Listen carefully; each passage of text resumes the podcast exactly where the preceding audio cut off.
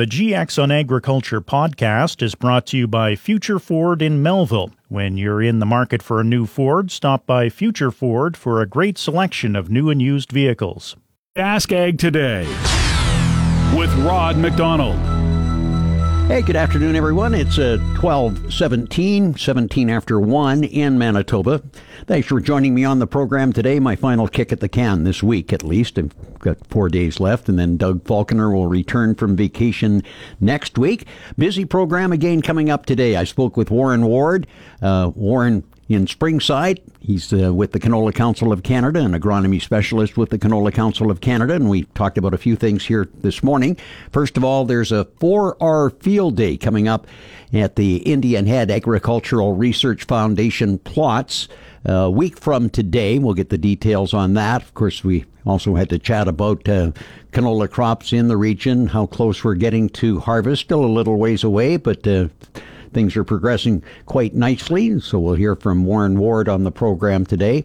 Also, coming up, John Gavloski. He's Manitoba's chief entomologist. I spoke with John at the end of last week. Uh, different bugs bugging Manitoba farmers nowadays, so we touched on that.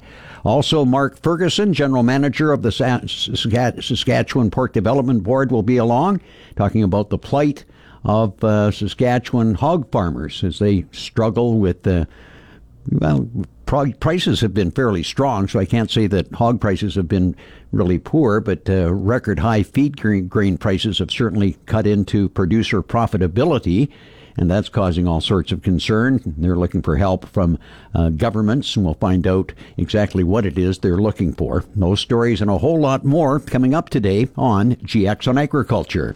First, let's get it rolling with today's precision weather forecast. The Agriculture Weather Outlook, it's a presentation of Milligan Bio. Milligan Bio now offers bio meal for your livestock, giving your animals more protein, more energy, and more of what they need.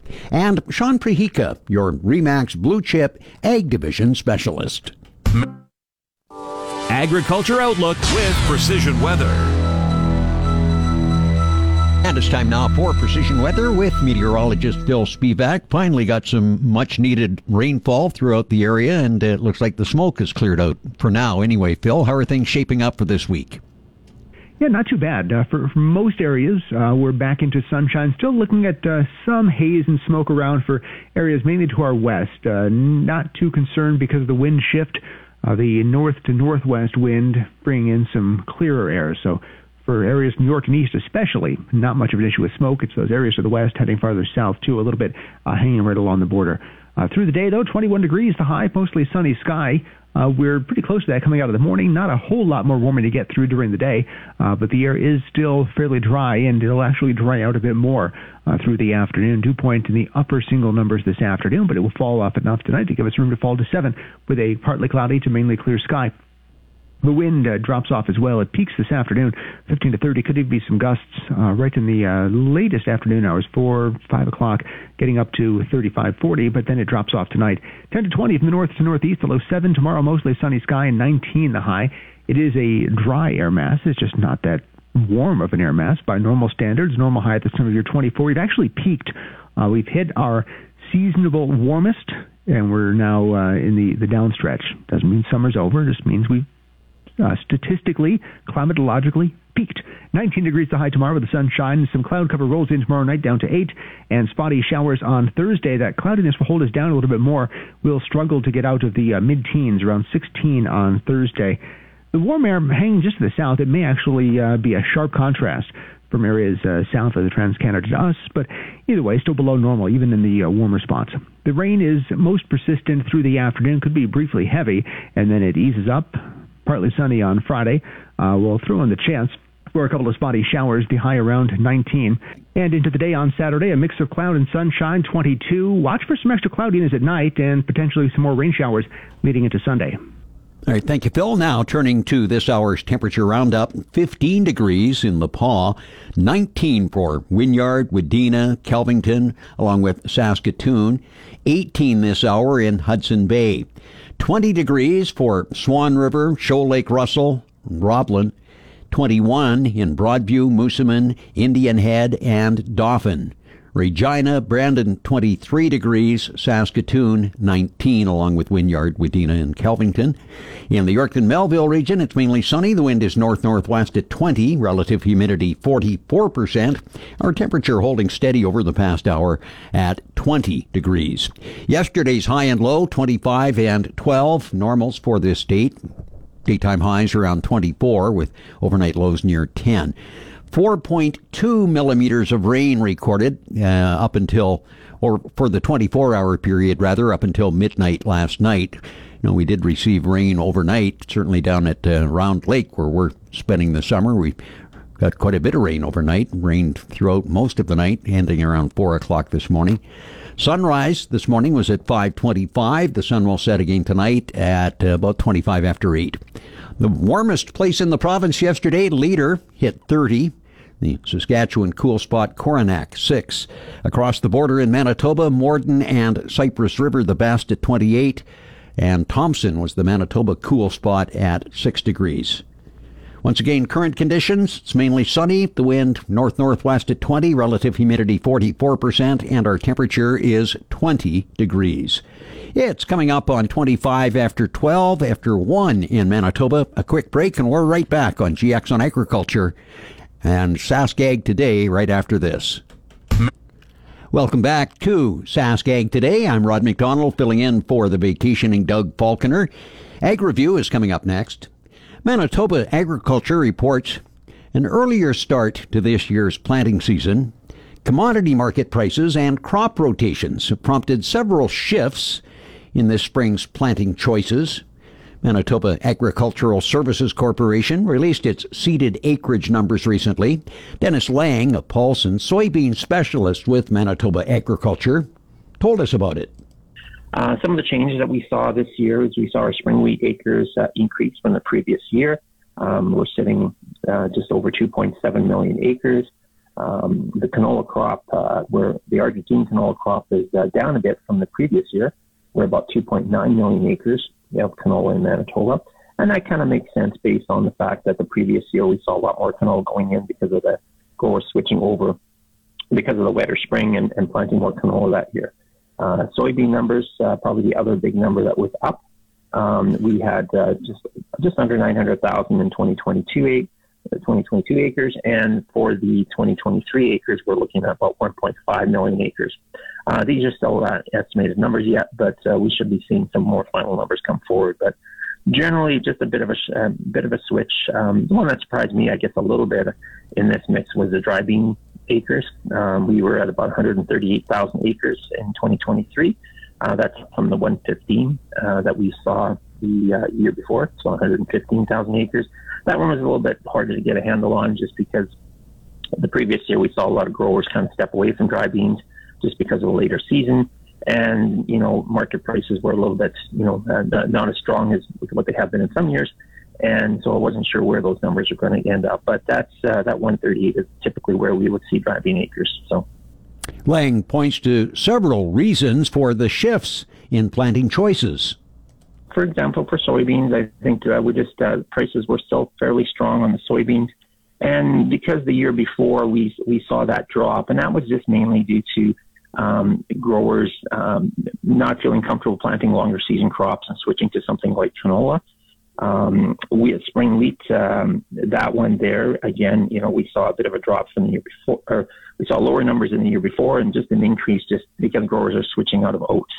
Oats was one crop that we did see a drop in acres. In 2022, we had uh, uh, 662,000 acres, and in 2023, we had about 282,000. So and that is a lot of that's market price driven. So growers kind of switch there. So I think it's just a just a reshifting of acres around a little bit based on where markets where markets are and rotations are. So um, and it's just uh, you always see a little bit of that shift from one year to the next, especially when you have a year where you have uh, a year like 2022, which was a, a, a, bit of a later start, and growers had to switch out of the or chose to switch out of some of the longer season crops and into some earlier season crops. So. Lange says Manitoba farmers are busy either starting with harvest or preparing for harvest. Well, I guess the biggest thing uh, we're going to be seeing a lot more uh, of the fall rye and winter wheat being harvested. Uh, we might start to see some uh, towards the end of the week. We might just start start to see maybe a little bit of spring wheat harvest in regions where um, you know things were just a little too dry and the crop prematurely uh, prematurely finished off. But uh, the general spring wheat harvest won't start for for a couple weeks yet. So. Um, and then over the next little bit, it's, it's very critical now, especially for crops like soybeans, uh, to get moisture during this stage right now. We're at that R5 growth stage um, and it's really good to get moisture at that stage. That will help with the yield. Uh, this is what we'll just say makes or breaks what soybean yields are, are going to be this year. So uh, in the next uh, week or so, if we get some good rains or if uh, growers have had some rains in the last week or so, that'll really help uh, with the yields in the end. But uh, we're still a ways away from any yield projections yet. Dennis Lange is a pulse and soybean specialist with Manitoba Agriculture. Well, it's coming up on 1230 now, 1.30 in Manitoba, and it's time for Ag Review. Ag Review is a presentation today of new era ag technologies in Swan River.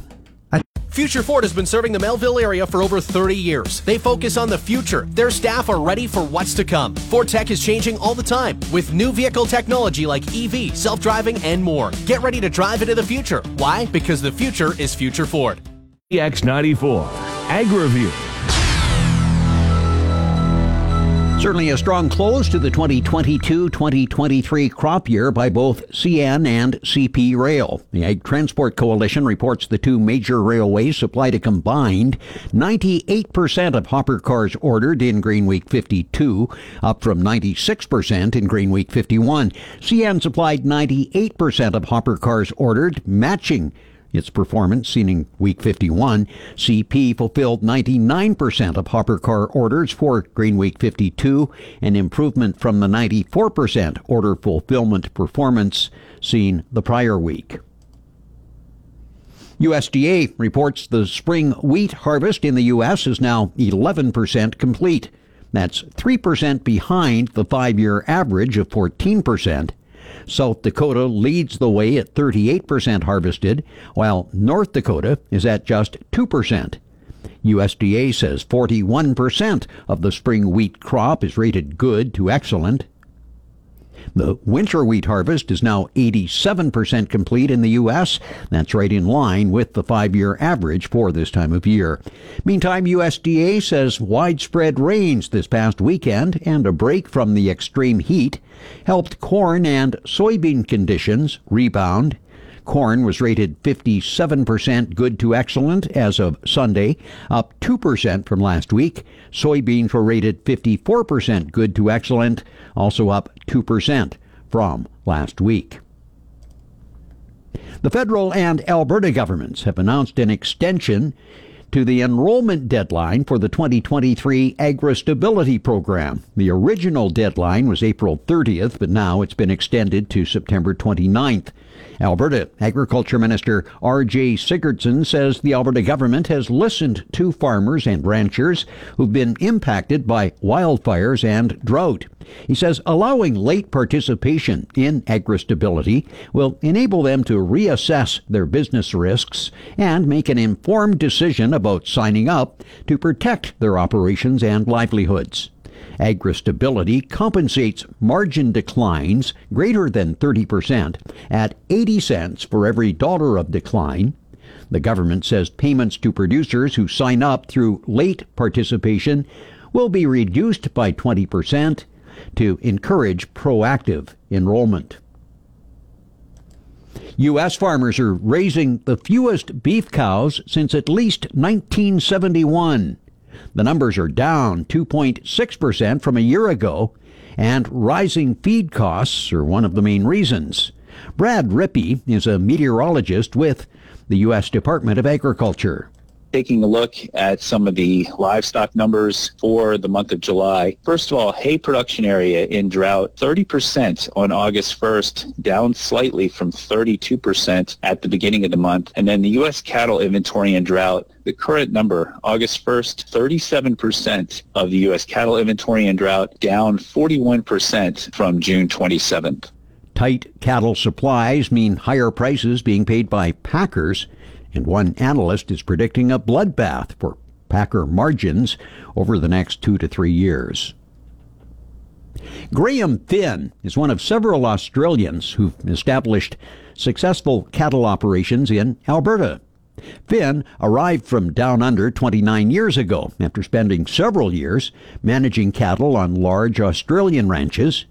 At the time, land in Alberta was more affordable than in Australia be able to buy land cheaper here, which we did, but it was a tough grind at the very beginning. So it was. You couldn't really do that today with land prices in this area, could you? No, not in this area. Not in anywhere in the prairies now. Like our first first chunk of land was seventeen hundred dollars an acre. Our last chunk of land was forty two hundred dollars an acre, mm-hmm. and that's for grass. Yeah. It's not for cropland. Is it to the point where a younger person, unless they have a family connection, yeah. can get into the business at all? That doesn't have a family connection? Yeah, yeah I feel sorry for those guys. Yeah. Like, we need a matchmaking service here in the prairies. We need, because there's a lot of old farmers whose kids aren't interested. And there's young guys who are, and girls of families who have done the universities and mm. have ideas, but they don't have the deep pockets to go and do this, and and they'll be in debt in their next generation. But if we can have a cooperative, even if the farmer with his family mm-hmm. and the new family come in, if his kids say, okay, let's set up a cooperative or, mm-hmm. or a, mm-hmm. a, company, a pastoral company, yep. And these new people are partners in the business, that's the only way I can see it. But we need more of that too. We need outside the box thinkers. Without any new ideas, Finn wonders who will own agricultural land in the coming decades. Who is going to be in the business? Is it going to be pension funds? Is it going to be yep. China? Is it going to be some foreign entity? And then once they're in, we're done. We'll never get that back again. Yeah. So we need to have succession planning. But family farms are still there and they're still doing it. But then the family who doesn't have the next generation want to be on the farm, instead of just selling it to the highest bidder, think about the future and bring some young couples in yeah. that, that yeah. do want to. They've got the heart for it and the soul, but they don't have the pockets for it. We spoke to Finn last month during a tour at the International Federation of Agricultural Journalists Congress held in Olds, Alberta. And who wouldn't want to be less gassy? A dairy farmer in Ontario is leading the charge to breed dairy cattle that produce less methane when they belch. Ben Loewith started artificially inseminating 107 cows and heifers in June with the first to market bull semen with a low methane genetic trait. Livestock account for 14.5% of the world's greenhouse gas emissions. Methane is the second biggest greenhouse gas after carbon dioxide. Semex, the genetics company that sold Loewith the semen, said adoption of the low methane trait could reduce methane emissions from Canada's dairy herd by 1.5% annually and up to 20 to 30% by 2050. And that is today's Ag Review. It's 1237 now, 137 in Manitoba. We'll check on today's closing livestock futures coming up next. Livestock market conditions. Now, here are today's closing U.S. livestock futures. October live cattle 180.90 a hundredweight, down 52 cents at the close today. December live cattle closed at 185.20, down 57 cents. September feeder cattle 249.42, down a dollar 45.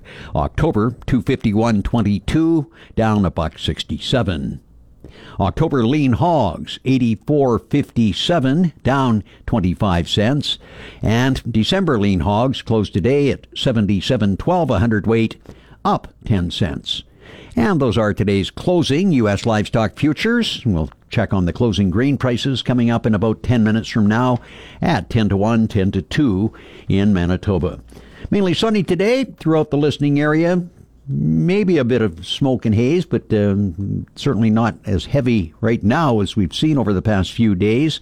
High today up around 21 degrees, and we're pretty close to that right now. 20 degrees at last check. We'll, of course, have all the weather details coming up at the top of the hour.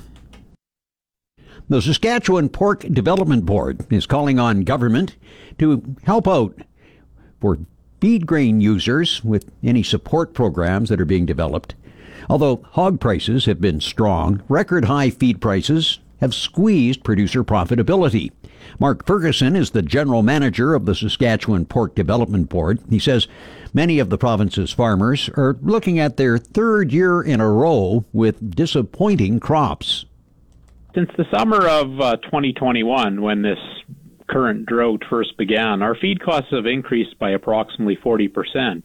Uh, so over the past two crop years, many of our farms basically haven't had a decent crop, and our our farms have been buying feed ingredients at record-breaking prices. So Saskatchewan uh, is typically on an export basis, meaning we we have more feed grains produced than we usually use, and so uh, what we've had to do is resort to importing grain, primarily corn, which puts us at an extreme disadvantage in terms of our competitiveness. So earlier this year, we were looking optimistically at the fall and the, the good crops that it looked were coming, and producers were counting down the days till new crop availability. And even even a month ago, the situation looked a lot better than it does today, with crops going backwards in this heat and no widespread rain in sight. So the situation right now, it looks like we're headed towards a third year in a row of, of record feed grain prices uh, for many of our mixed operations, and we have a lot of them in the southwest and west central regions. This is going to be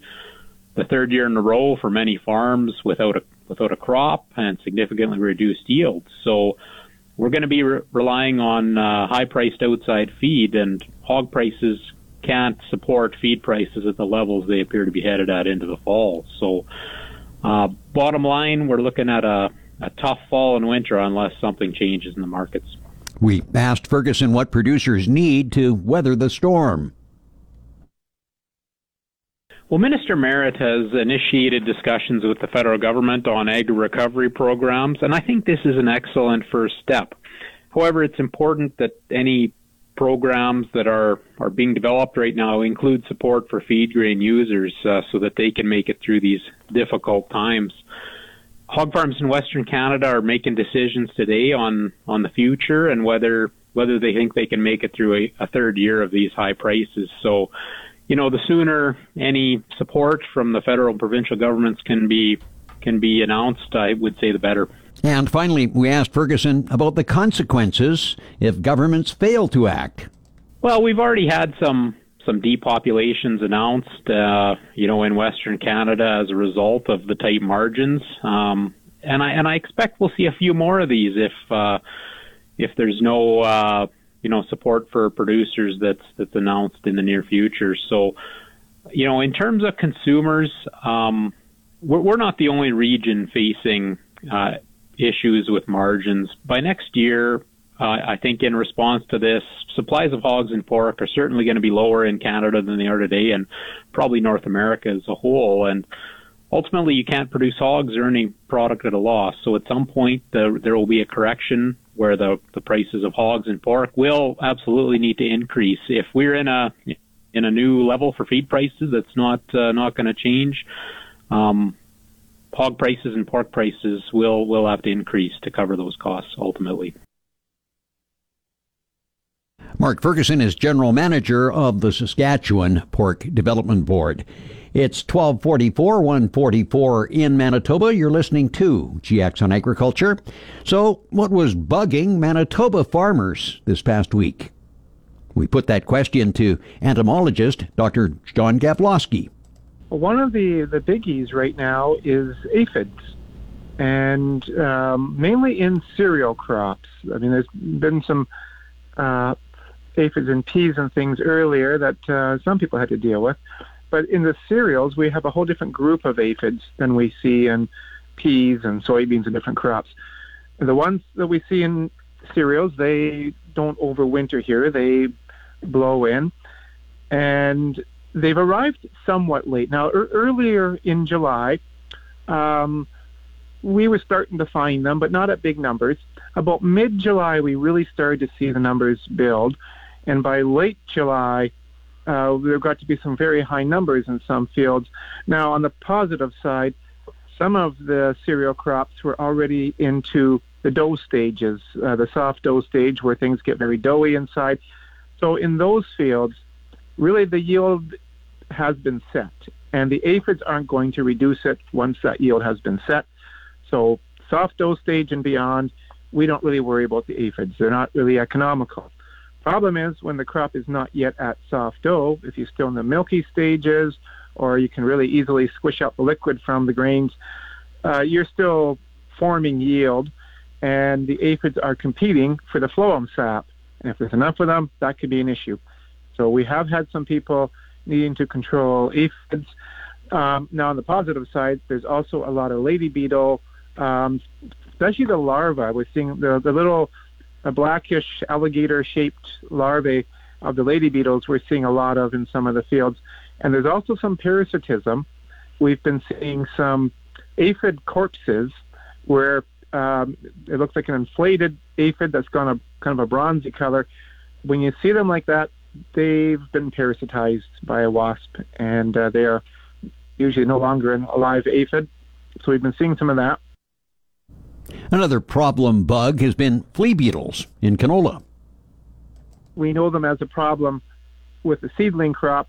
We do get the adults twice, though. There's one full cycle per year. The overwinter is adults, but we get the adults early in the season and late in the season, and we're seeing these late season adults. They will move into canola.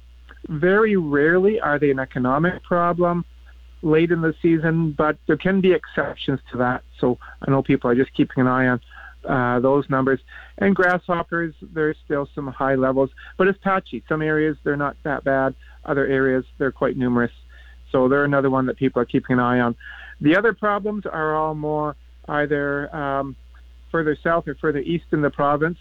Um, some Bertha armyworm have shown up mainly in that Cypress River Baldur area. There's a few fields there that had some higher levels. Nothing up in the northwest yet as far as high levels of Bertha armyworm larva. Um, and further east, there's also been a little bit of control for diamondback moth and lygus bugs in canola, but haven't heard of any significant problems in the northwest. My guest is entomologist Dr. John Gavloski. I know you've been conducting a grasshopper survey in Manitoba, John. How's that been going? We are doing a grasshopper survey, and what we do is estimate numbers that we see usually along field edges. So we're usually in the ditch area just outside the field, and we're trying to estimate what levels are like. Uh, we have Manitoba agriculture staff who are involved in this, but farmers and agronomists who are out scouting fields and would like to be involved in the survey certainly can. In our most recent uh, Manitoba crop pest update, we provided a link to the protocol, um, or people could just contact myself. I could give them the details. Um, if you're out scouting and you would like to provide an estimate from some of the ditches in your area, that would be really helpful. The grasshopper numbers in the survey may or may not be an indication of what sort of grasshopper numbers we'll see next year. It can. And now, there's a lot of ifs and buts involved, though. That's the tricky part. A lot depends on weather. So, what we're looking at right now is the egg laying population of grasshoppers that's out there. Weather will influence that if we have a very long season, if the first frost occurred quite late and the grasshoppers hang around a long time, our pest species will lay their maximum number of eggs. And what we, have got lots of different types of grasshoppers. There's 85 different types in Manitoba. There's four we call pests. One of the things that makes the pest species pest species is, given the proper weather conditions, they can lay a lot of eggs. Um, and, but and again, that's determined by the length of the season. Um, if we get a lot of hot, dry days in August, that is good for the grasshoppers. Cooler days, rainy days, they're less active, laying less eggs. So weather factors in both in the spring and in the fall. And also, uh, this year, the grasshopper population had developed very quickly.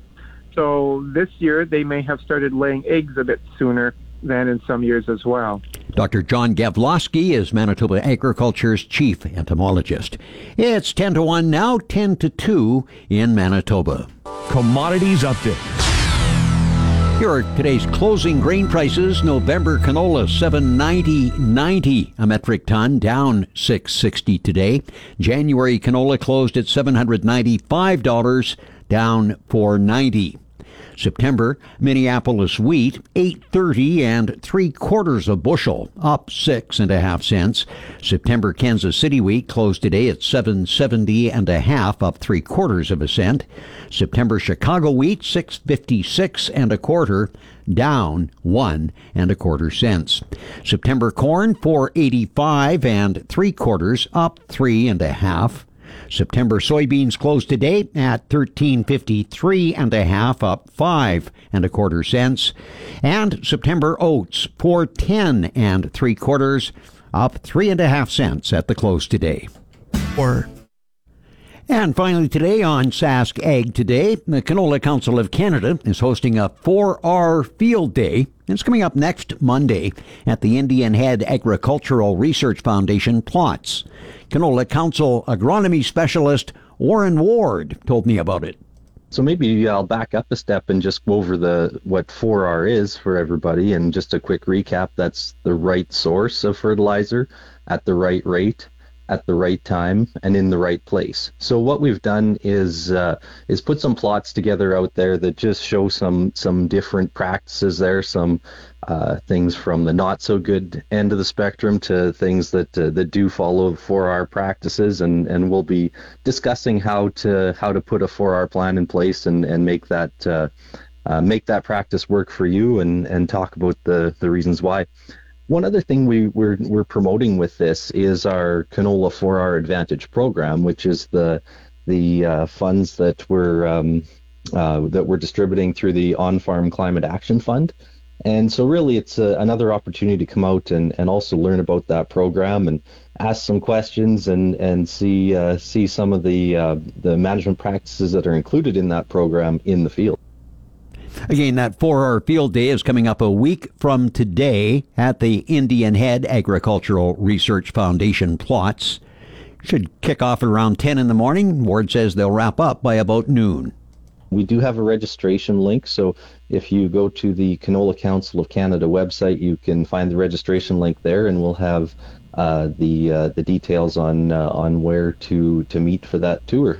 Ward says a lot of farmers are already utilizing 4R practices on their farm, but may not have a formal management plan. We just would like to see um, that management plan included because you know sitting down having that conversation with uh, with a designated agronomist might uh, might make you think a little bit, or they might be able to point out a few little tweaks to to your management program that that would help. And the thing I like about 4R is it's not a one size fits all uh, practice. It's uh, what works well within these guidelines on your farm. And if you have to cheat a little bit on one, uh, let's say, for instance, let's say you have to cheat a little bit on the placement, how can you make up for that with something like the source of product that you're using? Harvest on the prairies is starting to ramp up, although canola still has a ways to go. We've uh, pretty much finished flowering here, I think. There's the odd uh, later field that has a few flowers hanging on yet, but uh, I don't think. Um, there's there's too many of those left. And overall, I mean, it's surprising how well it's hanging on given the you know generally speaking lack of rain that we've had. There's been a few areas that that maybe were a little bit more fortunate, but. Um, you know, so it, it's hanging in there. Uh, I think uh, harvest is fast approaching here, so uh, people will likely be into some other crops before they get to the canola. But uh, you know, I think it's going to happen fairly quickly by by the looks of things, the way the the crop is maturing here, and you know, I, the we had such a great start to the to the year, and and uh, maybe just with lack of rain for most areas, I think has has uh, impacted it somewhat, but we won't know the extent of that until the combines are actually in the field, and you know, I think we did have some some fortunate. Uh, that cooler weather we had uh, through you know most of flowering, I think probably saved a little bit of yield potential and and uh, maybe if we get a, a, late rain here to help things finish filling, that might also uh, benefit the crop. On the insect front now, Ward says growers should still be scouting for insects.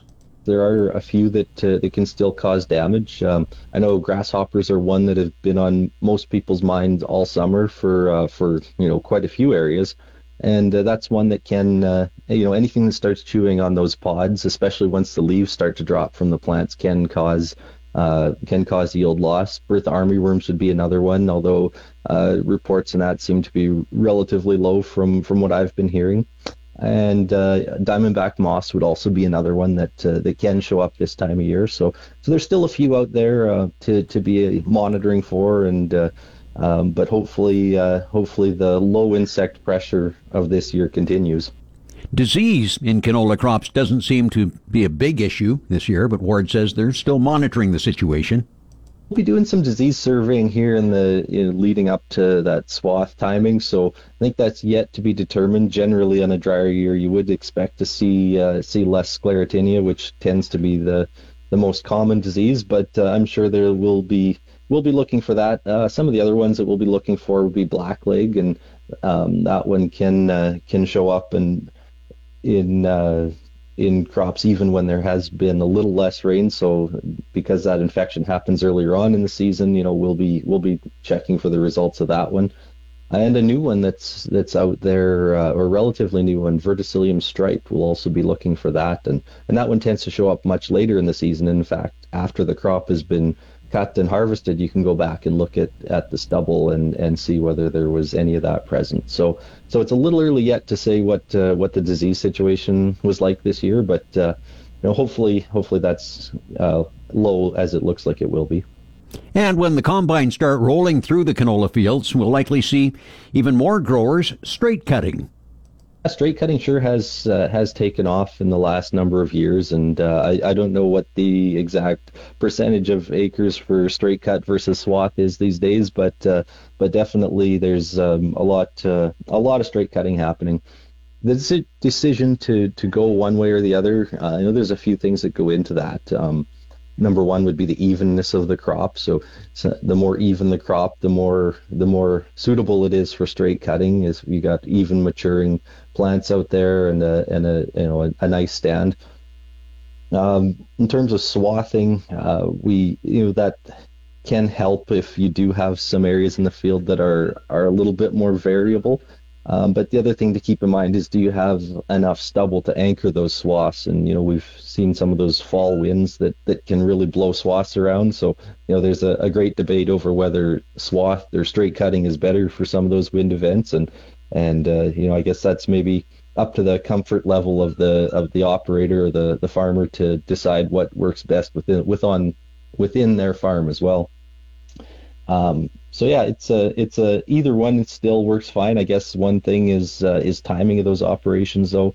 So making sure that if you are swathing, you're not getting out there too early because we do know you can add a lot of yield just by waiting for that proper swath timing and and uh, straight cutting if you're planning on using a desiccant to, to make sure you're following the, the label time uh, uh, stage, crop staging for for that application as well.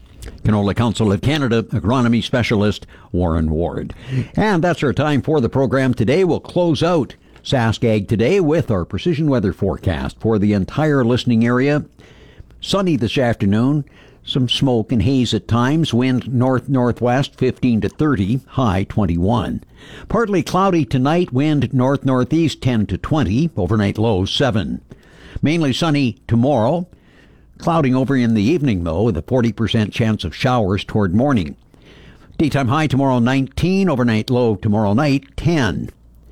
70% chance of showers on Thursday, high 16, and partly sunny Friday, 60% chance of scattered showers, high 19, and partly sunny as we head into the weekend on Saturday, daytime high near 22.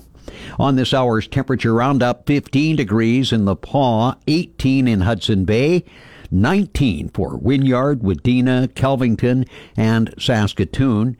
20 this hour in Shoal Lake, Russell, Roblin, and Swan River.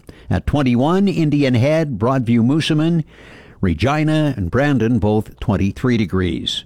And in the York and Melville region, it's mainly sunny. The wind is north northwest at 20, relative humidity 44%. Our current temperature 20 degrees. That's our time for today for Sask Ag Today. Back tomorrow afternoon at 12:15, 1:15 in Manitoba. I'm Rod McDonald. It's time now for GX94's news and sports headlines.